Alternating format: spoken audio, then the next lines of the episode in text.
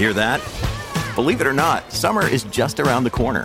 Luckily, Armor All, America's most trusted auto appearance brand, has what your car needs to get that perfect summer shine. Plus, now through May 31st, we'll give you $5 for every 20 you spend on Armor All products. That means car wash pods, protectant, tire shine, you name it. Find out how to get your $5 rebate at armorall.com. Armor All, less work, more clean. Terms apply. This is the John Oakley Show podcast. For both. There you go. That was a premier earlier today before the Economic Club and suggesting that uh, it's kind of a Hobson's choice. You can't be for both, and uh, carbon tax will plunge Canada into a recession. Joining us on the line, Rod Phillips, the Minister of the Environment, Conservation and Parks, to elaborate on that theme. Minister Phillips, good to have you on the Oakley Show. Hi there. Hey, John, great to be with you. So, uh, is the tax uh, that burdensome uh, on manufacturing, or are we such a in such a precarious economic condition that uh, it would plunge us into recession? Uh, tell us where the premier was going with this. Well, you know, he's and listen, his speech today was very well received. It was the biggest crowd that any premier has ever had for for an economic club speech, and it was, of course, it was also on the themes of getting rid of hallway health care and and uh, and and you know balancing the books and making sure the province gets back on a financial footing. But a real important theme was about competitiveness and and jobs, and uh, and this, you know, this carbon tax. I mean, the reason when we got elected, as you know, with a mandate to get rid of the cap and trade carbon tax that Kathleen Wynne brought in, but but Ontarians understood that the money out of their pockets uh, was not good for them and not good for the economy. And of course, the pressure that it puts on business um, is uh, is a pressure that, that makes it difficult or more difficult to compete. You know, the the Conference Board of Canada brought a report out uh, a year ago saying it would cost the economy billions. Uh, the federal government's own report said it would cut you know 0.5 percent out of the GDP. Um, you know, there was something in the Globe Mail today that said you know the the um, 46 percent of Canadians are saying they're 200 dollars away from insolvency. Well, you know, we've saved Ontarians $260 by getting rid of cap and trade. You know, the, the federal uh, carbon tax, our own financial accountability officer says is going to cost $650 a family by 2022. You know, this is not, you know, we are trying to go the right direction, bring taxes down, make ourselves more competitive. Uh, this carbon tax that they're insisting on, on putting in place isn't going in the right direction. And you, you know, uh, you'll hear Catherine McKenna oft repeat, and there was a piece, I guess, in one of the weekend papers that uh, took her to task for the point point when she says the economy and fighting climate change go hand in hand. Uh, can we square that circle, actually? You know, you know, we can, and and this is this is our point. As you know, um, last year we brought out a plan. We brought out an environment plan that that showed how we in Ontario were going to get to the targets that the federal government set, which was that 30% reduction, um, and that's to to a large measure because of work that's meant to be done, but it's also because Ontarians have already been paying, right? So so you can you can worry as we should about the impacts of climate change, but you also have to worry about the economy. And this is what the premier's the message he's trying to get out. It's important that we think about both. You cannot think about one to the exclusion of the other. And we don't have to here in Ontario. We have a plan that's going to get us to the targets that the federal government set. Um, it's a reasonable plan, and it doesn't involve a tax on families, and it doesn't involve, you know, making our making our job creators uncompetitive. Uh, this this can, you know, you can do both of these things if you if you do them the right way, but but not with a punitive carbon tax. And you know, again, the we've we've said, and you've we've talked about it before. You know, we've said we will fight this in the courts. We certainly will continue to pursue this, um, but we're not just fighting with the liberals to fight with the federal liberals. We're fighting with them because this is bad for Ontario families. Um, we don't we don't need this added pressure, um, and we don't need it to meet our climate objectives, which uh, which, as I said, are the federal government's targets. Well, uh, actually, when you did announce that uh, prior to the new year, I guess the prime minister wasn't overly impressed, and he was rather dismissive of that. I guess it's the 2030 uh, date of 30 percent reduction from 2005, I believe. Uh, that, right. And so, uh, why why was he not buying it? I mean, you uh, were rather emphatic that we're really close to the goalposts here because what uh, only eight percent more to go, and uh, we'd be punching it across the goal line. Uh, well, and, and, remember, these are the targets that he and Catherine McKenna and and others. Um, world. The idea of this reduction was what the federal government set as an objective.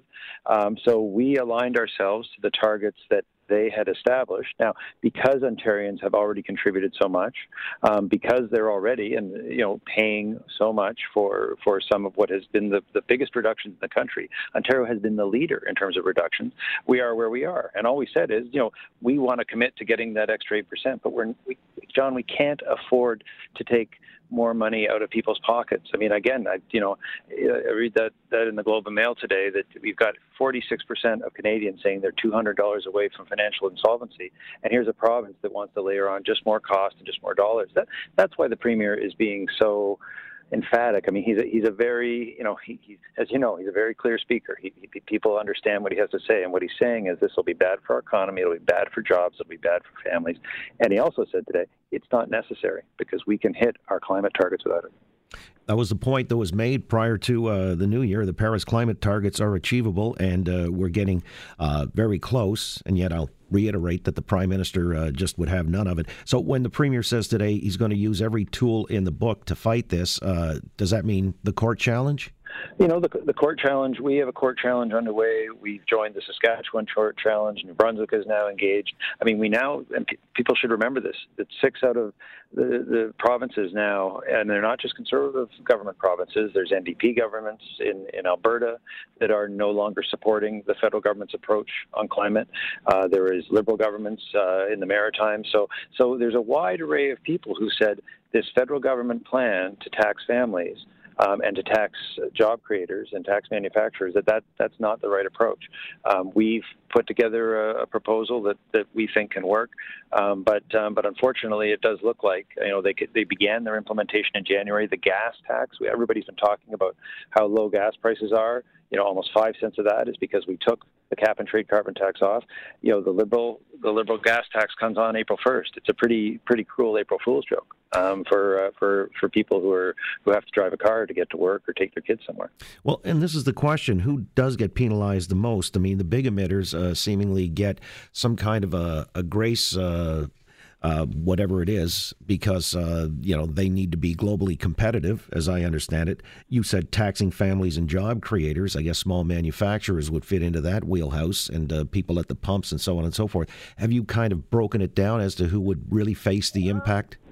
Yeah. So, and you know, listen, the plan the plan we have also will will be saying to manufacturers, um, you know, there needs to be for people who are big polluters, there needs to be a portion that they pay. Part of our campaign said that you know polluters will pay, but but they've worked with they want an Ontario government plan. They want an Ontario plan because they've worked with us for a long time and they know that we understand their sensitivities in terms of being competitive. And, and listen, they, they don't doubt that Doug Ford wants them to be competitive. I'm not sure if they're so confident with Justin Trudeau, but but but where the burden really falls falls um, is frankly on people who, who need a car or cars to live their lives. Um, as I said um, last year, this isn't a tax on polluters. This is a tax on commuters. And um, in in the world that the federal government wants us to live in, everybody could hop on a subway or public transit to to get where they need to get to. Well, you know, I'll tell you right now. You know, I'm on my way to uh, to a community event uh, on my way to Etobicoke, and I'm sitting on the Gardiner, and you know, there's a whole lot of people who seem to need their cars to uh, to get you know to um, to to and from work, and those are the people who are going to get punished. And you know, it's it's I mean, John, it's just not necessary to meet the objectives of, of doing the right thing for the environment. Um, it's a tax grab, it's a cash grab, and we just need to get that across. And and and people are already, I mean. You hear it. You hear it in your callers. Uh, there's a lot of uncertainty in the world. Uh, there's a lot of uncertainty in the economy, and this uncertainty. It's unnecessary and it's unfair. Well, I appreciate that. I mean, uh, and the rhyming couplet, uh, it won't hurt uh, the polluters, but the commuters. I'm just even curious why we're using that term polluters because it's just emissions. Pollution's different, isn't it? Well, well, there is, but there is emissions, and there is. I mean, there, there is no doubt that, that carbon, you know, is an, has an impact um, on climate, and and there's no there's no doubt that you know we as we move to other kinds of vehicles that have lower emissions, that this is a good thing. But but John, a lot of those things are happening already. Um, you'll remember the last government wanted to subsidize people to buy electric cars. People are buying electric cars already. One of the problems is there's not enough of them being produced, right? right. And so, so the, you know that there is a trend in the right direction on, and this is certainly because people are identifying the issue. It's also because the economics are starting to work uh, in their favor. That's that's all good, um, but we can't just arbitrarily decide that everybody can get out of their cars uh, today or tomorrow or even next year. Um, that's not the reality of how people live their lives, and I do think that's going to be the challenge uh, that the people who are so enthusiastic about a carbon tax, and of course we talk about the federal Liberals, it's also the NDP party in Ontario. They right. they advocated for the highest carbon tax in the world. Um, you know that would raise the price of gas by by almost 30 cents a liter. So so you know there is a group of people who um, don't think that people should be able to use their cars, and that's just not not practical in, in today's day and world. We're moving in the right direction. Understood. Uh, I, I, appreciate that. you know, I'm a big advocate of a market response, and uh, you've just alluded to that. And so, as you say, we're getting darn close to those Paris climate targets, and they will be achieved here uh, as we go on uh, with the current regimen as put out by Premier Ford and Rod Phillips, the Minister of the Environment, Conservation, and Parks. Appreciate your time very much, Mr. Minister, and uh, we'll talk again down the road. Thank you, John. Take care. And you. There you go, Rod Phillips on that matter. Thanks for listening to the John Oakley Show podcast. Be sure to rate, review, and subscribe for free at Apple Podcasts, Google Podcasts, and anywhere else you get your on demand audio.